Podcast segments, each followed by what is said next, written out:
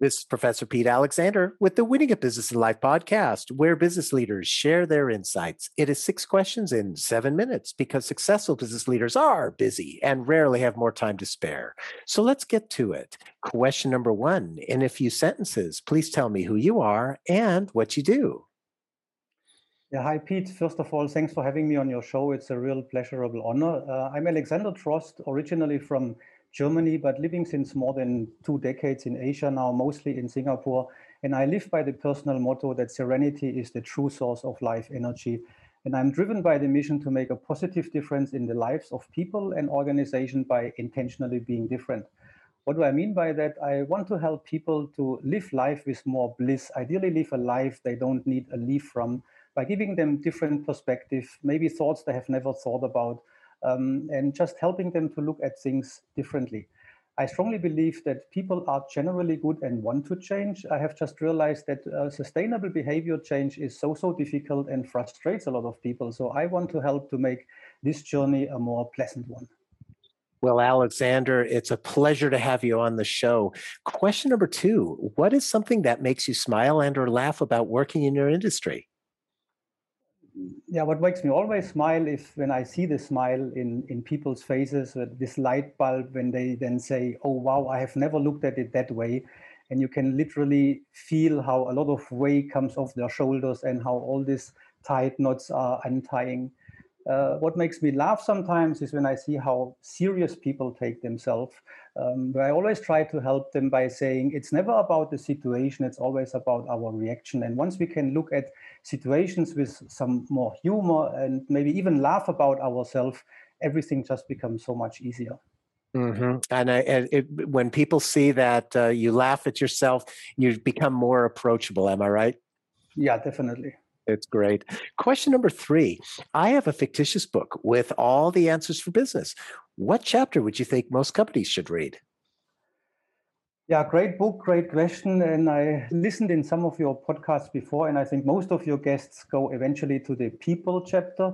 Um, and I shall be no different. I just maybe want to approach it a little bit different by starting with a quote from Simon Sinek, who says, um, um, you cannot understand business if you don't understand people. And I would actually go a step further and say, actually, there is no real business. Everything is about people because everything in your business is done by people. Every single business transaction is done by people.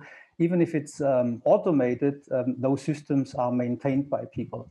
So I would say that there is no real leading business, but leading people is the serious business. And once as a leader you make everything around people, your business will flourish, I would almost say automatically. And there are some other famous people who have um, nice fitting quotes, like, for instance, I think it was Theodore Roosevelt who said that people don't care how much you know until they know how much you care. Uh, or um, Sir Richard Branson saying, take care of your people and they will take care of your business. Those are both great quotes as well. I love them. Question number four Other than the generic work harder, have a great attitude, and care for customers, what advice or insight would you give to other business leaders? Uh, yeah, in line with what I said just now, I would first remind them that maybe you're not really a business leader, but a people leader. Yeah, so really make it all about the people. And then I might introduce in my um, my very own model the three C's of leadership, because I believe uh, at the end of the day, everything in leadership boils down to three roles, which I coined as the three C's: the character, the compass, and the coach. So I strongly believe as a leader, firstly, you have to work on your character much more than on your personality. Make sure that you have great core values, that you know about them, and that every day you bring you back to those values, what you stand for. Secondly, translate those values into guiding principles, principles that guide you, that make you congruent, and that you make you very authentic as a person. Secondly, be a compass rather than a navigation system. I think a lot of leaders tend to navigate people, to micromanage them, to tell them every single step. Whereas a compass just just shows the direction and then lets people take their their own way. And only once they are lost, they might look at the compass again, how they are doing. And last but not least, be a coach. I think very often leaders think they have to have all the answers, they have to constantly give advice. But if you have a coaching mindset as a leader, I think you are much, much stronger, which means firstly, listen, listen with empathy, listen to really understand rather than to reply. Secondly, ask the right questions. yeah, as Voltaire said, don't judge a man by his answers, but rather by his questions.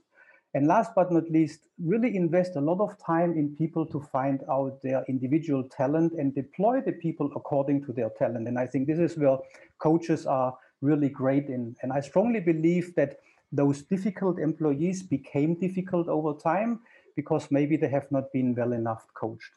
Mm-hmm. I think that's very insightful, and and that coaching mindset is so important than than so many managers who think that they have to be very directive to their to their people. But if they can coach them, they tend to support them st- more strongly and help those those people who work for them uh, learn on their own and be able to grow exponentially. Would you agree?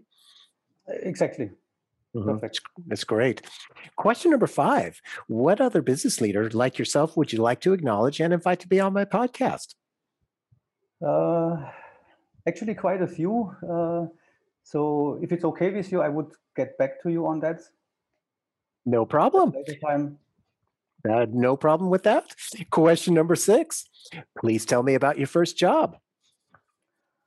Um, yeah, my first job um, was actually as an in-house consultant. Um, but um, maybe what I would like to share is not so much about the job itself, but how I got there. Because um, in in my whole life, I uh, had only one interview. Yeah, I sent out only one resume, and practically directly from university, I went into that job. And all my friends are saying, uh, "Are you crazy? You have to check your market value. You have to compare. You have to look at other companies."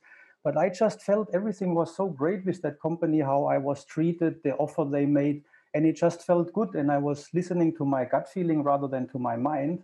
Um, and and it turned out to be great, and I and I never looked back. And I think um, we are too often comparing things and thinking the grass is greener on the other side. And and with this, we never become really happy because we always think, oh, should I have gone there? Should I have done that? Uh, and even if I looked at two, three other companies, I might still have asked, did I make the right choice? So um, I think the gut feeling is sometimes a very great compass and navigator. And if we listen to this a bit more often and just do what feels right and then stick to the decision and go for it, this helped for me quite a lot. And that was a great experience, which I had right with my first job. Oh, I like that. It's a great story. Thank you so much for sharing it. And Alexander, thank you so much for being on the show.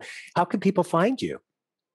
Uh, my pleasure. I mean, I'm on LinkedIn, Alexander Trost. Um, I have a website, uh, advisor.com.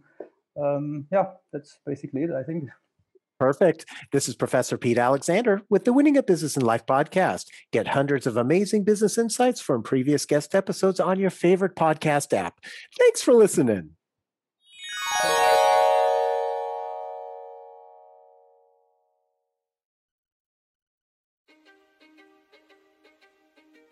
History is complicated. The story of human progress is long, messy, and riddled with controversies big and small. On Conflicted, we dive headfirst into history's most infamous events and contentious figures. We try and untangle the good from the bad, the fact from the fiction, and the monsters from the misunderstood. Was Genghis Khan a murderous butcher or a civic pioneer? Did the Allied powers go too far in firebombing the German city of Dresden at the twilight of World War II? And how did the Marquis de Sade acquire such a sinister reputation? And was any of it true? These are just a few of the tough questions we wrestle with and investigate on Conflicted.